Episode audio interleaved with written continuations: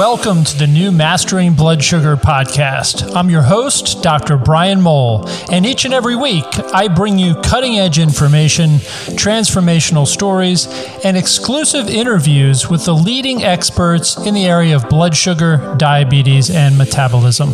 My goal is to cut through the confusion by making complex concepts simple and to give you practical strategies to improve your blood sugar and optimize your metabolic health. Thanks for joining me, and I hope you enjoy this next episode of the Mastering Blood Sugar podcast.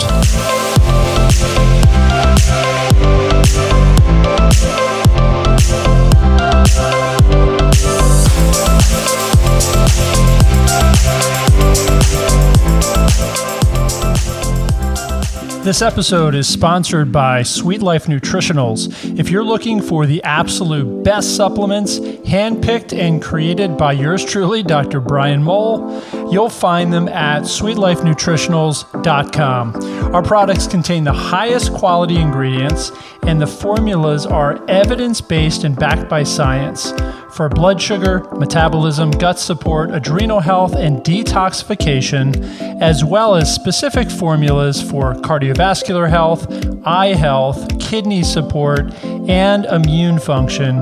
Visit sweetlifenutritionals.com and use the coupon code PODCAST to save 10% off your first order.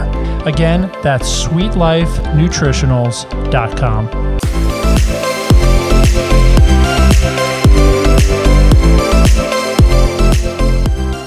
It's Dr. Brian Mowll, the diabetes coach, and back with another expert interview today. I have with me a new friend, that is Dr. Casey Means. She is the co-founder and chief medical officer of Levels Health. And I'm really excited about this conversation and what Levels is doing to help reverse the metabolic crisis that's happening all around the world right now. That's I think we share a mission there, Casey, to do that. I really want to see the way diabetes care is practiced. I want to see that totally change. I'd love to see more of a coaching model, and I'd love to see more of a technology-driven model. So I think we're probably on the same page there, but really excited about what you're doing and for this conversation today. So welcome. Thank you so much for having me. And I would definitely say we're very aligned on that. Yeah, for sure. Okay, cool. So let's just do a quick intro on what Levels Health is and what you guys are bringing to a diabetes, or I shouldn't say diabetes care really, because what we're looking at is people before they get to diabetes. You know, we want to help people who have blood sugar dysregulation or just focused on their health and wellness, learn more about their blood sugar regulation. So, you know, what are you doing, or what are you bringing to people who are more interested in looking at their blood sugar a little bit more closely?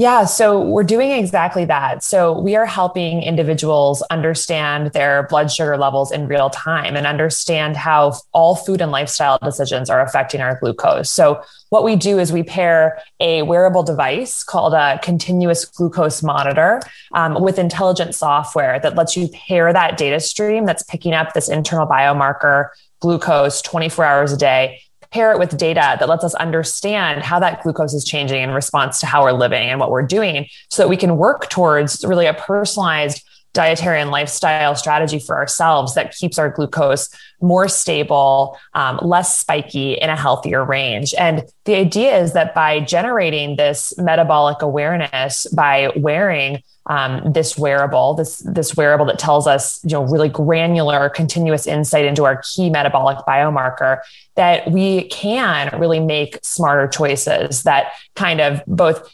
improve our current performance, improve our current wellness and how we're feeling day to day now, but then also keep us out of trouble in the long term. So that's what we're doing at Levels.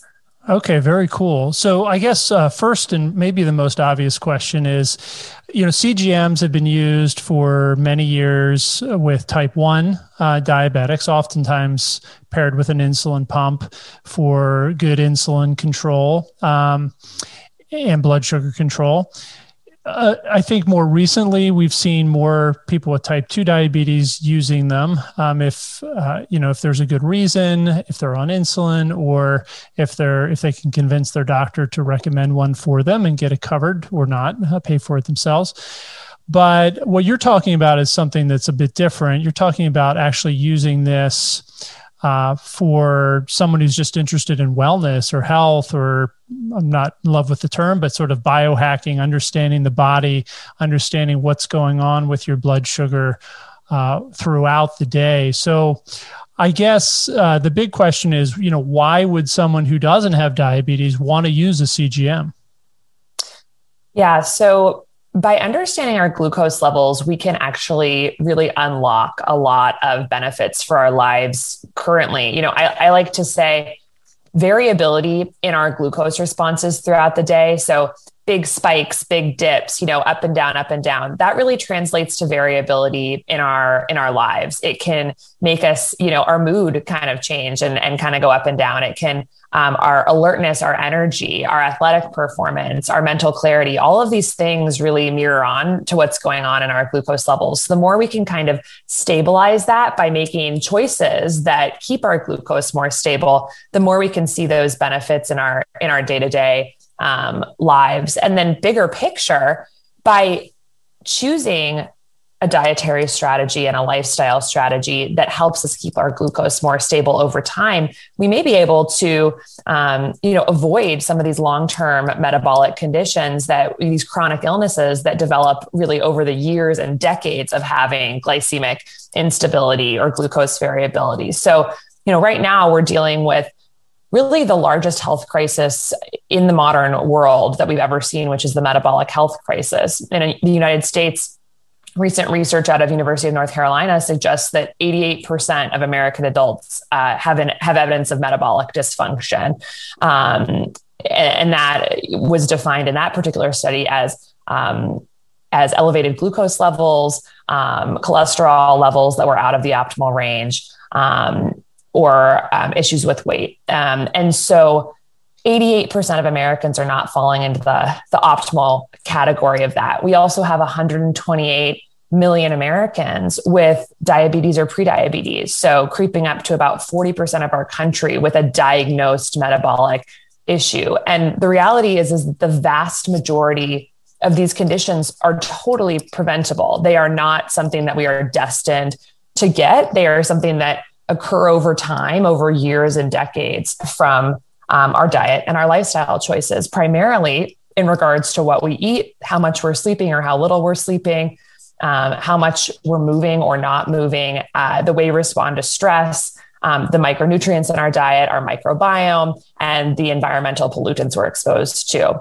things like cigarettes and exhaust and pesticides and other environmental pollutants. So those things together, our exposures to those things over our lifetime, really contribute to the vast majority of developing these conditions. So you can imagine if diet is a really, really big piece of that, and in particular, how much our blood sugars are being affected by our diet, having some awareness into that through continuous glucose monitoring can really give us a leg up in not getting, running into the potholes of diet that are so easy in our normal modern Western world. With our food system these days, well over 60% of the calories that the average American is eating are from ultra processed foods, meaning, foods that have ultra refined grains, ultra refined sugars. These things just have a huge impact on our blood sugar. A lot of these things, you go into the store, they're marketed as healthy. And so to be able to just cut through all the food marketing, all the diet wars, and just have an objective data stream that's telling you exactly how a food is affecting you, it's really empowering. What I want to avoid is walking into the doctor's office 15 years from now and, 1 year they say you're totally normal and healthy, and the next year they say, oh, you're pre-diabetic. You don't need to have that surprise if you're monitoring this for yourself and in control of it yourself. So that's kind of the big picture. And then the second piece is that from a behavior change standpoint and from making consistent positive choices, having closed loop biofeedback has been shown to be a really helpful strategy in that regard. So a lot of people are, wearing their wearables these days. I've got my Fitbit and my Whoop on, and that's closed loop biofeedback about heart rate and about sleep and about exercise. But we've never, ever had that for nutrition. We've never been able to take a bite of food and say, immediately, this is how it affected my body. It's all lagging indicators, like a cholesterol test 6 months from now, or maybe the next day you're 0.5 pounds heavier than you were the day before. But it's very difficult to create a one-to-one relationship between what you're eating and what happened to your body. So glucose monitoring being the only continuous biomarker, internal biomarker we can measure at home, it is the first time we've had that one-to-one biofeedback between what we're eating and what we're doing. So those are sort of the main reasons why it can be really useful for someone who doesn't even have a metabolic condition, who's actually otherwise generally healthy, but who's wanting to both, optimize their current life, optimize their diet, personalize their diet, and really set themselves up for long-term understanding of how food and lifestyle is affecting their body. Yeah, that's really cool. And I love the study you referenced about metabolic dysfunction. We call this metabolic dysfunction spectrum. And a lot of people don't realize, but there are many, many conditions that fall on that spectrum. I would even put many forms of osteoporosis or osteopenia on there because of the hormonal balance of that. I put like hypothyroidism on there because of the effects it has on metabolic health. Certainly PCOS in women tied to insulin resistance and oftentimes imbalances in hormones, prediabetes, type 2 diabetes, all of these, obesity, certainly. Stroke, Alzheimer's, erectile dysfunction, depression. Absolutely. It's unbelievable. It's Yeah. And these are the trunk of that tree being metabolic. Yeah, the trunk of that tree, right, exactly, being metabolic dysfunction. So a lot of people don't realize how broad that tree is and how many things that, our energy metabolism and faults in our energy metabolism can have, can affect. So yeah, it's a really important point. And I think understanding at least glucose, metabolism and how certain foods, certain behaviors, activities affect our glucose levels on almost on a moment-to-moment basis can be incredible biofeedback, as you said, and really motivating. So what are some of the things that you've seen using this technology that affect blood sugar that are maybe some of the most surprising things, like whether they're foods or activities, behaviors? What have you noticed there? Oh, there's so many interesting trends that I've seen that have come up. I would say one of the big ones, I'll name several, but one of the big ones I've seen is that what is typical for a standard American breakfast is usually just an absolute glucose bomb. And even things that are marketed as healthy often are throwing people off, first thing in the morning. So one of the big ones we've seen affect a lot of people is oatmeal.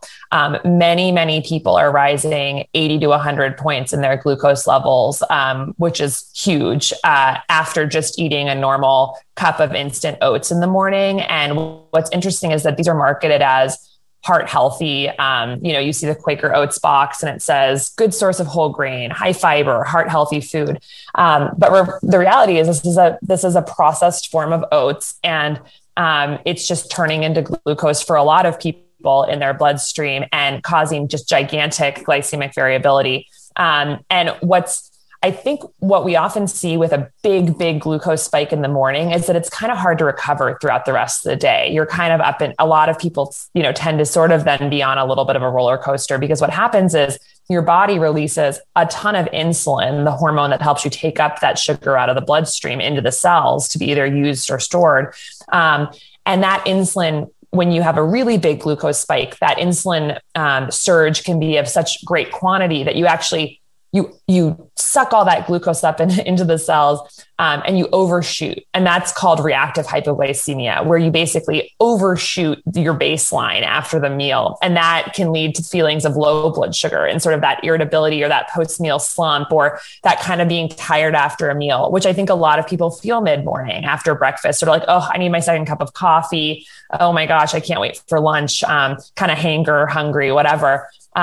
We see that a lot with breakfast. So, you know, people who are having big glasses of juice for breakfast, oatmeal for breakfast, toast, lots of fruit without paired with protein or healthy fat. A lot of these things are causing people to go on these like morning roller coasters. So breakfast is a big one. I would say other interesting things we've seen. I mean, one is really about food balancing. So what I would say is a big takeaway is never eat a naked carbohydrate. So I call a naked carbohydrate essentially a food that's like primarily carbohydrates without having any fat or protein or fiber. This would be like certainly having a glass of juice, but also just like having a piece of bread all on its own or having a big piece of fruit all by itself, primarily a big carbohydrate load. So in those situations, pairing with fat, fiber, and protein, and especially having fat, fiber, or protein before eating the carbohydrate can have a really big impact on how much you spike from that carbohydrate. So, you know, if I'm going to have an apple now, I'm always going to pair it with almond butter and some chia seeds. That's going to be both fat, protein, and fiber by having those two foods with it. So it's really going to change the way I respond to that food. Another thing we've seen come up a lot is that both sleep and sleep deprivation and stress just have a much bigger impact on our glucose than I think most people would expect.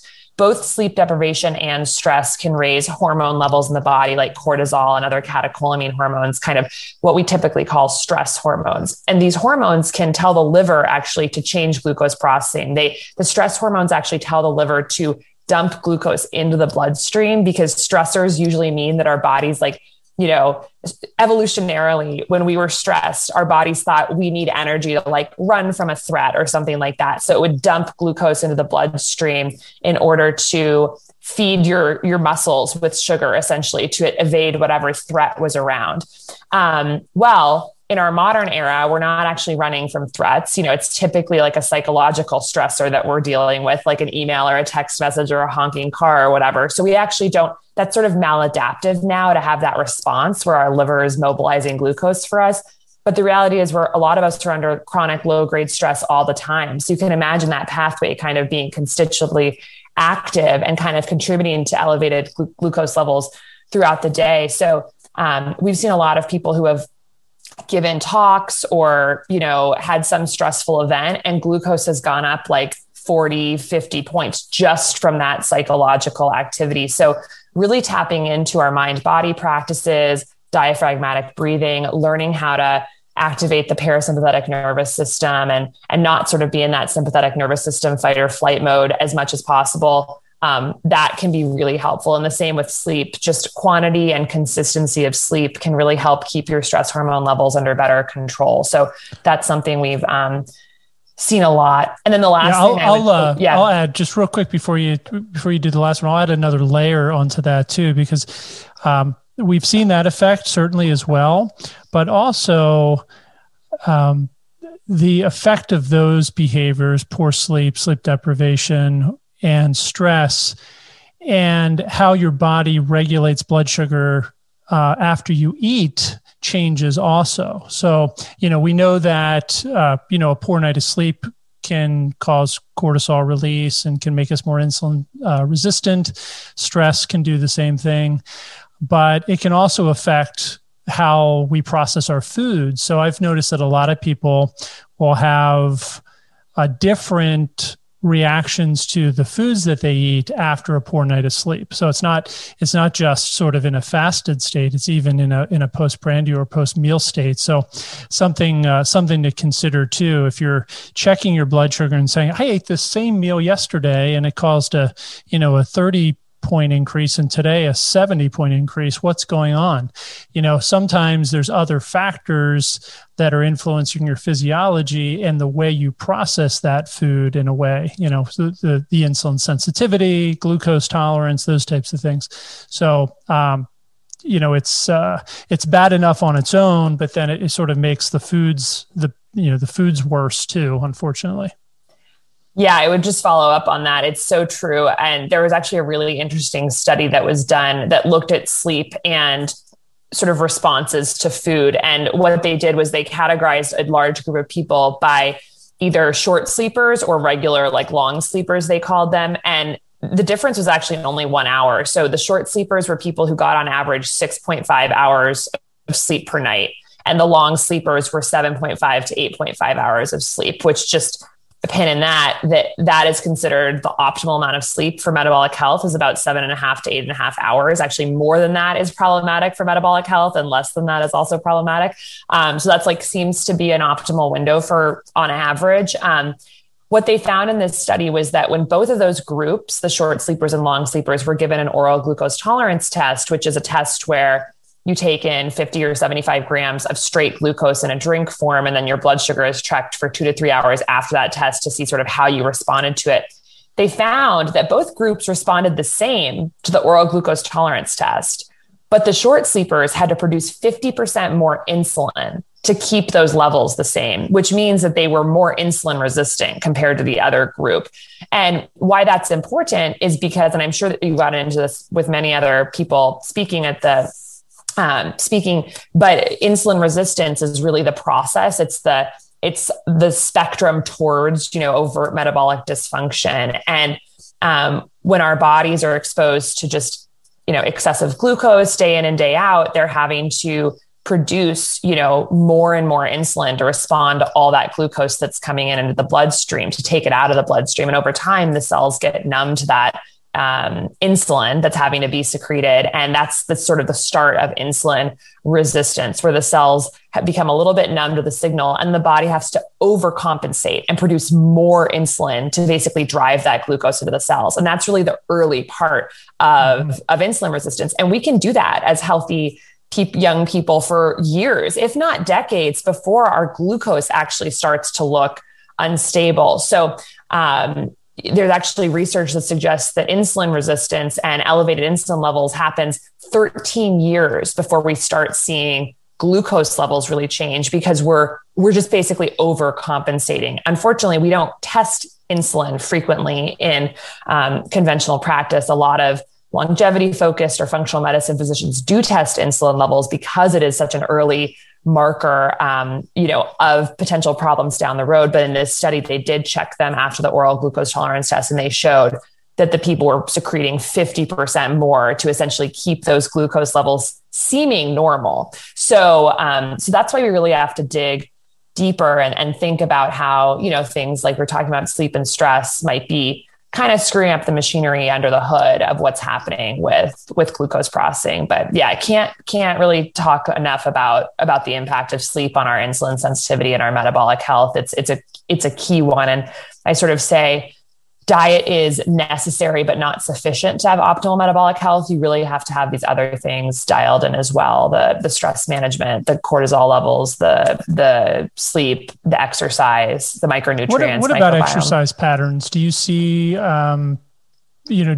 surprising or interesting or consistent blood sugar patterns after different types of exercise or in different people? Yeah, there's some really interesting things about exercise. So one is that basically if people take a walk after a meal, even if it's just for 15 minutes, their glucose response is almost always lower. And this is like the easiest tip for better glucose control is like, and I recommend it to families, especially after the meal, put the dishes in the sink, go take a 15 or 20 minute walk, and then come back, just like a habit after each meal. Many cultures do this. And I think we've kind of lost that art, but it can have a huge impact on how we process the meal. And I think when you think about what is a walk, really, when we're walking, even if it's just across the room, we're activating huge muscle groups. Like we have to move your quads, your hamstrings, your calves, everything has to be activated to just move. And all of those muscles need glucose to function. And so it's a glucose sink. It's just taking up that glucose. The interesting thing about muscles is it's one of the only tissue types in the body that actually doesn't need insulin to take up glucose. It actually has an insulin independent mechanism of just muscle contraction can take up glucose. So it's almost like a freebie way to use and process and take up glucose without actually causing, you know, an insulin release. And so basically moving after meals, really important. The second thing I would say that's worth noting is that high intensity interval training actually has a paradoxical effect on glucose, but not in a bad way. So what a lot of people see is that even if they're fasted and they do a high intensity interval training workout, so above 80% VO2 max or max heart rate, they'll actually likely see a glucose rise on their continuous glucose monitor. Usually can be anywhere from 20 to 50 points or so that the glucose rises. And the reason for that is because HIIT training actually is a stressor for the body. It is like an acute hormetic stress that causes you to release stress hormones. These short, intense sprints, the body perceives that as something's wrong. We need to release stress hormones. So you're actually getting that liver dump of glucose, dumping glucose into the bloodstream to feed your muscles. But in this situation, you actually need the glucose because you're using your muscles. And so it's actually part of that advantageous process. And we know that high intensity interval training is actually associated with strong increases in insulin sensitivity and overall glucose control.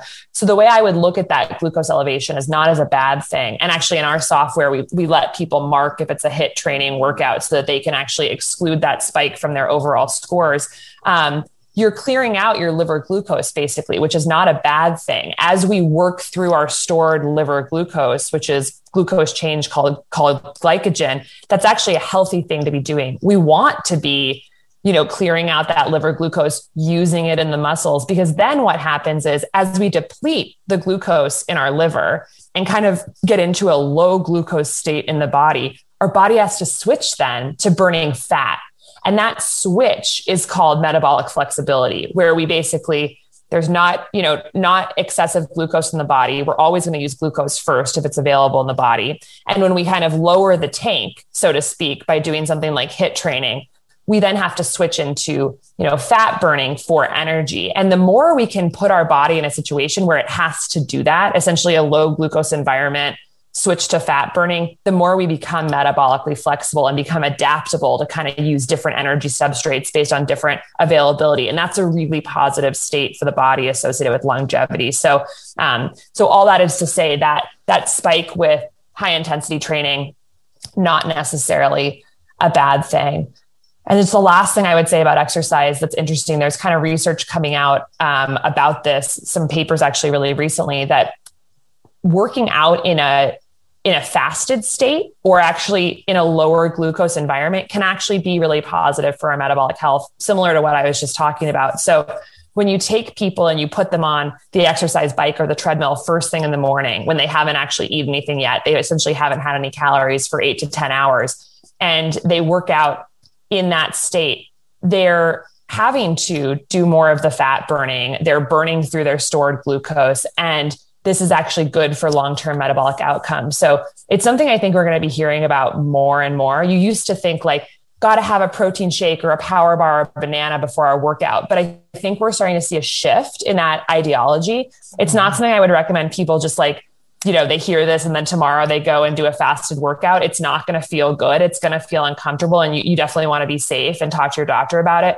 But it's more about slowly over time experimenting with maybe lowering the amount of carbohydrates that your body's getting before a workout and just seeing how your body starts adapting. But I think it's important to remember with anything in the body, it's all about slow adaptations. You can't jump into being a really strong fat burner overnight if your body's used to having glucose on board all the time. So just really slow and steady and making sure you're talking to your doctor about these things. But I think we're going to hear more about fasted workouts as time goes on. Yeah, definitely. I think that's a good strategy for a lot of people. And I've seen that in my clients as well with the HIIT training. They'll get an initial bump from the release of glucose, like you said, from the liver. And you know, the muscles are, of course, utilizing a lot of their glycogen stores also during the training. And then usually within an hour or maybe 2 hours, their blood sugar will drop either back to baseline or sometimes even lower if it was a little bit high to begin with. So we'll see sort of that rebound positive benefit from HIIT training a little bit down the road. So yeah, it's interesting. And different people respond different ways. I'm sure you've seen this too. You know, some people will get a pretty significant glucose rise from, you know, even a moderate, you know, to high intensity exercise. Others seem to have less of an effect. Mm-hmm. And, you know, so there's definitely a personalization here. Everybody's a bit different, but I want to follow up on one thing. You were talking about dietary strategies and you mentioned oatmeal, which we actually talk about in the program, because it's so often recommended to people with diabetes or, you know, obesity or high cholesterol or high triglycerides as a way of lowering those numbers. But unfortunately, the wrong type of oatmeal especially creates a huge glucose spike and blood sugar roller coaster. But I love this idea of personalizing diet. So, you know, there's a lot of confusion. What's the best diet to eat? Is it a plant-based diet? Is it a keto diet? Is it a low-carb diet? Is it a, you know, some sort of Mediterranean-style diet? And I really think, you know, we talk about this idea of eating to the meter in diabetes education. And so with a CGM, you can take that really to another level and really monitor your blood sugar response closely and change your diet according to the feedback you're getting. So maybe you could talk a little bit about that and some of the benefits you see with personalization of diet based on the technology. Definitely. Yeah. So the personalization piece is really fascinating, because what we've learned over the past 5 to 6 years in research coming out is that actually no two people respond to carbohydrates exactly the same way, really. There was a paper that was published in 2015 in the journal Cell called Personalized Nutrition by Prediction of Glycemic Responses. And it was really a landmark paper out of the Weizmann Institute in Israel. And what they did was they put continuous glucose monitors on 800 healthy non-diabetic individuals, and they gave them standardized meals. And then they watched what happened. And based on what we know about the whole concept of glycemic index and glycemic index charts, we would think that if everyone's eating a standardized meal, their glucose would go up the exact same amount, because we think of food having an inherent property of how much it affects your glucose levels. If it's a piece of bread, it's going to affect your glucose this much. But that's not at all what happened. Amongst the people who got these standardized meals, their glucose didn't go up at all. Some people, it went up 100 points, and everything in between. They also gave people two different snacks, a cookie and a banana. And what they saw was that two different people could have equal and opposite responses to those exact same foods. So person A could be flat in response to a cookie and go up 100 points in response to a banana. And person B would be the opposite, flat with the banana, go up 100 points with the cookie. So it's really like, you know, and for one of those people, the bananas is going to be potentially an okay metabolic choice. You know, like they're not having a big glucose spike. They're not having a big insulin spike, and the cookie would be terrible. So it's really about knowing what works for your body. The study actually went further and then looked at why do people respond differently. One of the big predictive factors was microbiome composition. So essentially our microbiome, they process indigestible carbohydrates and turn them into byproducts for our body that we can use. And based on the composition of that microbiome, people seem to actually be digesting food differently. So we're really in the era of microbiome and metabolic health. They should really always be mentioned in the same paragraph, because it's such an important deterministic factor of our metabolic health, and something we really need to be thinking about. So all that's to say, personalization is really important for diet, because people respond differently, and we kind of don't know unless we have a little bit more insight.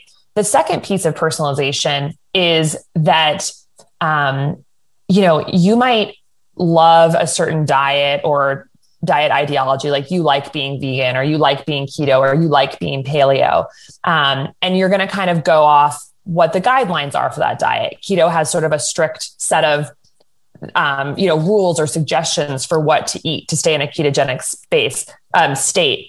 But you might not know exactly which aspects of that diet are actually going to work for you to keep you in ketogenesis. So by using a glucose monitor, you can actually test what's going on and then optimize whatever your dietary preference is to make it just most healthy for you. So we were talking before, we recorded about how I'm whole foods plant-based. So I eat a fairly moderate carb diet, and by using Levels and continuous glucose monitoring for the past 2 years or so, I've really learned which carbohydrates affect me, which don't, how to pair carbohydrates effectively with fat, protein, and fiber to minimize their impact. And there are certain foods that I just have eliminated because even pairing them with fat or protein will not reduce the spike. For me, those foods are grapes and large quantities of sweet potatoes, large quantities of corn. If I have too much of those things, my glucose is up to like 180 or so. And there's very little I can do to kind of pair them. But other foods, certain other grains, certain types of potatoes don't seem to affect me. So it's really about zeroing in on these diet philosophies and figuring out what works best for your own body. For some people, the oatmeal, for instance, like this is a perfect example. Someone their doctor says you should eat oatmeal because your cholesterol is high and you need more fiber. Well, and I would argue oatmeal is not the best fiber source out there. I would much more go for like chia seeds or beans or legumes or nuts, whatnot, but it does have some fiber. So you could say that person who hears that recommendation could go and buy some instant oats and have it in the morning with a glass of juice. And that could be their breakfast, juice and oats. And that is going to cause most likely a massive glycemic response. But with a continuous glucose monitor, you could say, okay, I'm going to add walnuts and chia seeds. And I'm going to add, instead of adding some fruit that's high glycemic, maybe add some like low glycemic berries and just really like doctor it up with some fat, protein, and other healthy micronutrients. Avoid the juice, and maybe have it with a side of avocado and eggs, and then use steel cut oats and not instant oats. And then all of a sudden you might see, instead of going up 80 points on my glucose, I went up 12 points on my glucose. So you can learn that is actually an objectively better way to eat oatmeal than the one that you just sort of walked into the store and thought was a good option. So it's really about cutting through some of that marketing and figuring out how to make it just get the best you can out of food without the collateral damage. And as you can tell from this conversation, it's not about restriction. It's not about just stop eating. It's about how to thoughtfully think about food and the context of your body, of what food is going into, that stress, that sleep, that exercise. It's just really creating holistic environment for processing glucose effectively. Yeah, so powerful. So 2 quick questions about CGM on more of a wellness population, and then want to talk a little bit about your software with Levels, because I think that's a really powerful component as well. So the evidence, the data is sort of mixed and unclear about these things. That's why I'm asking. And I'm not sure how much of this data you get to see, but in a non-diabetic population, what's sort of the range of glycemic excursions that you see? So do you see, like you mentioned, an 80-point jump from grapes? Is that something that commonly happens with like the way you describe naked carbohydrates in a non-diabetic population? Is there an average, or sort of a range there of those glycemic excursions or that change between, pre and post meal blood sugar that you see? Yeah. So based on, and it's interesting, this population of people without diabetes using continuous glucose monitoring, it hasn't been studied very well. So we don't have there is not an answer or consensus in the scientific community of, if I have a CGM on and I'm non-diabetic, what should my glucose levels look like over a 24-hour period? Mm-hmm. And that's a huge hole in the literature. And we're actually sponsoring research at Brigham Young, University of South Florida, Thomas Jefferson University, soon to be Yale, to actually examine this exact question, because it's really just, it is literally a hole in the scientific research. What has been done is there are quite a few studies that have put CGMs, continuous glucose monitors, on healthy people and just watched what happens to their glucose. That's not necessarily saying it's the optimal range, but it's at least giving us a picture of, like, if just the average healthy person, no metabolic conditions, not overweight, puts a CGM on, what is it looking like? And what that's found is that the vast majority of people spend their time between 70 and 140 milligrams per deciliter on their glucose. And in some studies with younger, healthier populations, it's really spending greater than 90% of your time between 70 and 120. So it's fairly tight range. And based on the Diabetes Federation's recommendations, really don't want to go above 140 too much after a meal. That's not to say that going up to 180 or 200 now and then, we certainly see it, but that's usually because of a specific food choice that happened to have a really large excursion. And typically a healthy person is going to, mobilize the insulin, and that's going to come right down within about 2 hours, but it's not something we want to be doing over and over. So I would say, just generally speaking, trying to stick between 70 and 140, rarely ever go above 140. For me, I try and stay between 70 and 110 all the time. For me, it's not very hard to do when you've actually had a CGM on. You just know how to, pair foods properly. It's actually hard to kind of go above 110 or 120. But generally speaking, I would say staying below 140. That's really helpful. The other thing is there's something called the dawn phenomenon, which a lot of people watching this will be familiar with. It's this morning elevation in glucose from the glucocounterregulatory hormones like cortisol and adrenaline released in the morning. And then there's usually some insulin resistance component there too, in type 2 diabetes and an insulin deficiency in type 1. So you get this dumping of glucose from the liver. And I'm curious if you see that phenomenon with non-diabetics as well. Do you see higher blood sugar levels in the morning? And if so, do you have any idea sort of what the percentage is or how common that is? Yeah, we see it in a good proportion of people who are non-diabetic, where basically they wake up and their glucose immediately goes up, even without eating or coffee. And it's really the same. Well, there's some of the similar physiology of what's going on with anyone.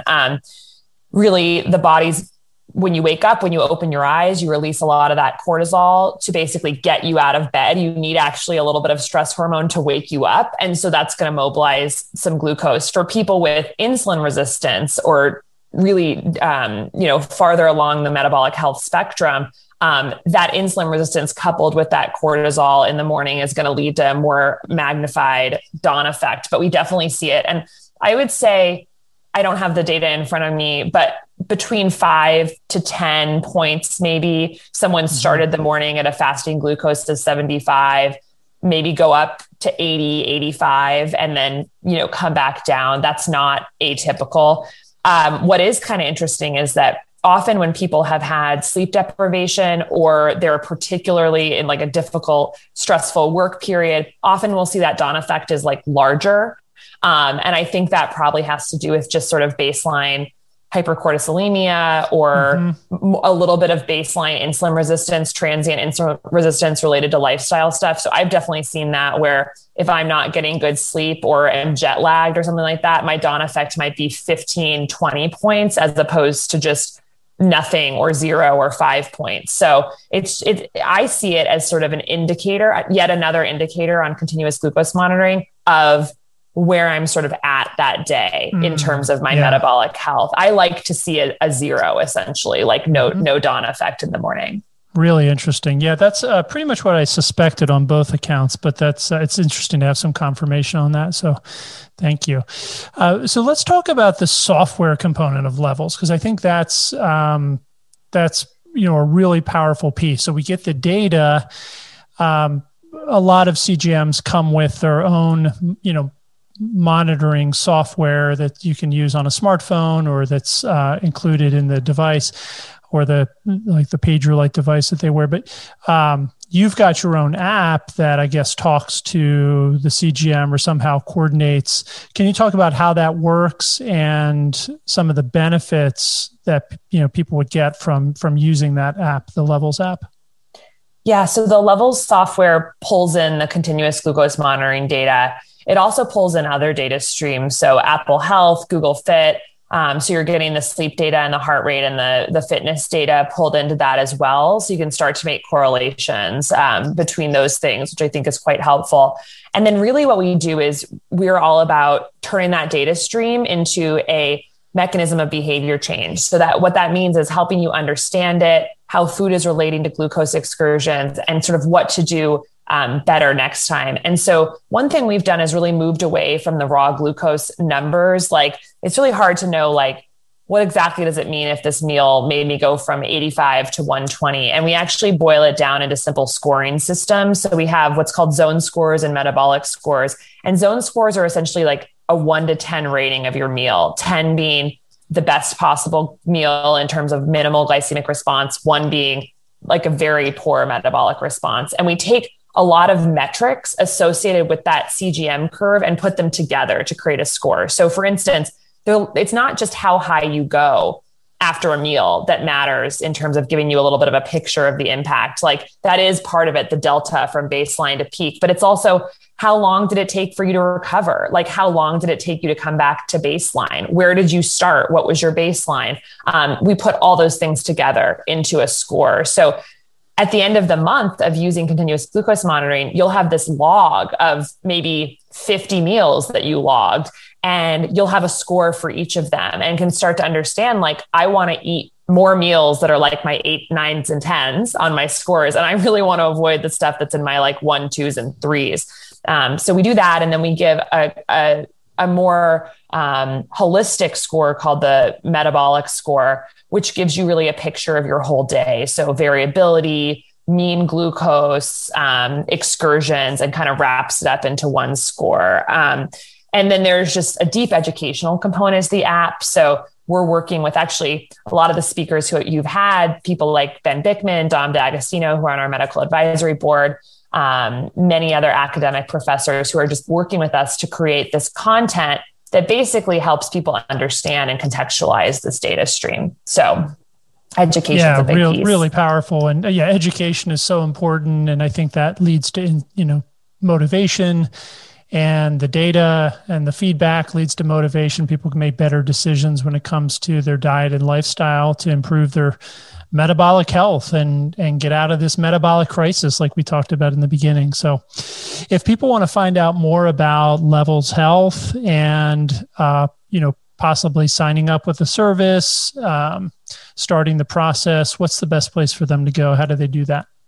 Yeah, you can go to levelshealth.com. We're actually in a closed beta program right now. We're not fully launched. So you can sign up there for the wait list, which will get you on our newsletter and get you on the wait list. And then as spots become available in the beta program, you know, we can, you'll be invited to join, but aiming for a full launch later this year. But definitely sign up there. You can also follow us at Levels on Instagram and Twitter. Highly recommend. People in the beta program are like posting a lot about what they're learning, the experiments they're running. And it's really, really interesting to see what people are learning and doing. And I think helps set you up to kind of make the most of your experience when you do the beta program. I'm at Dr. Casey's Kitchen on Instagram and Twitter, Dr. Casey's Kitchen. I write a lot about plant-based metabolic health. So yeah, I would love to connect with anyone on any of those platforms. Okay, perfect.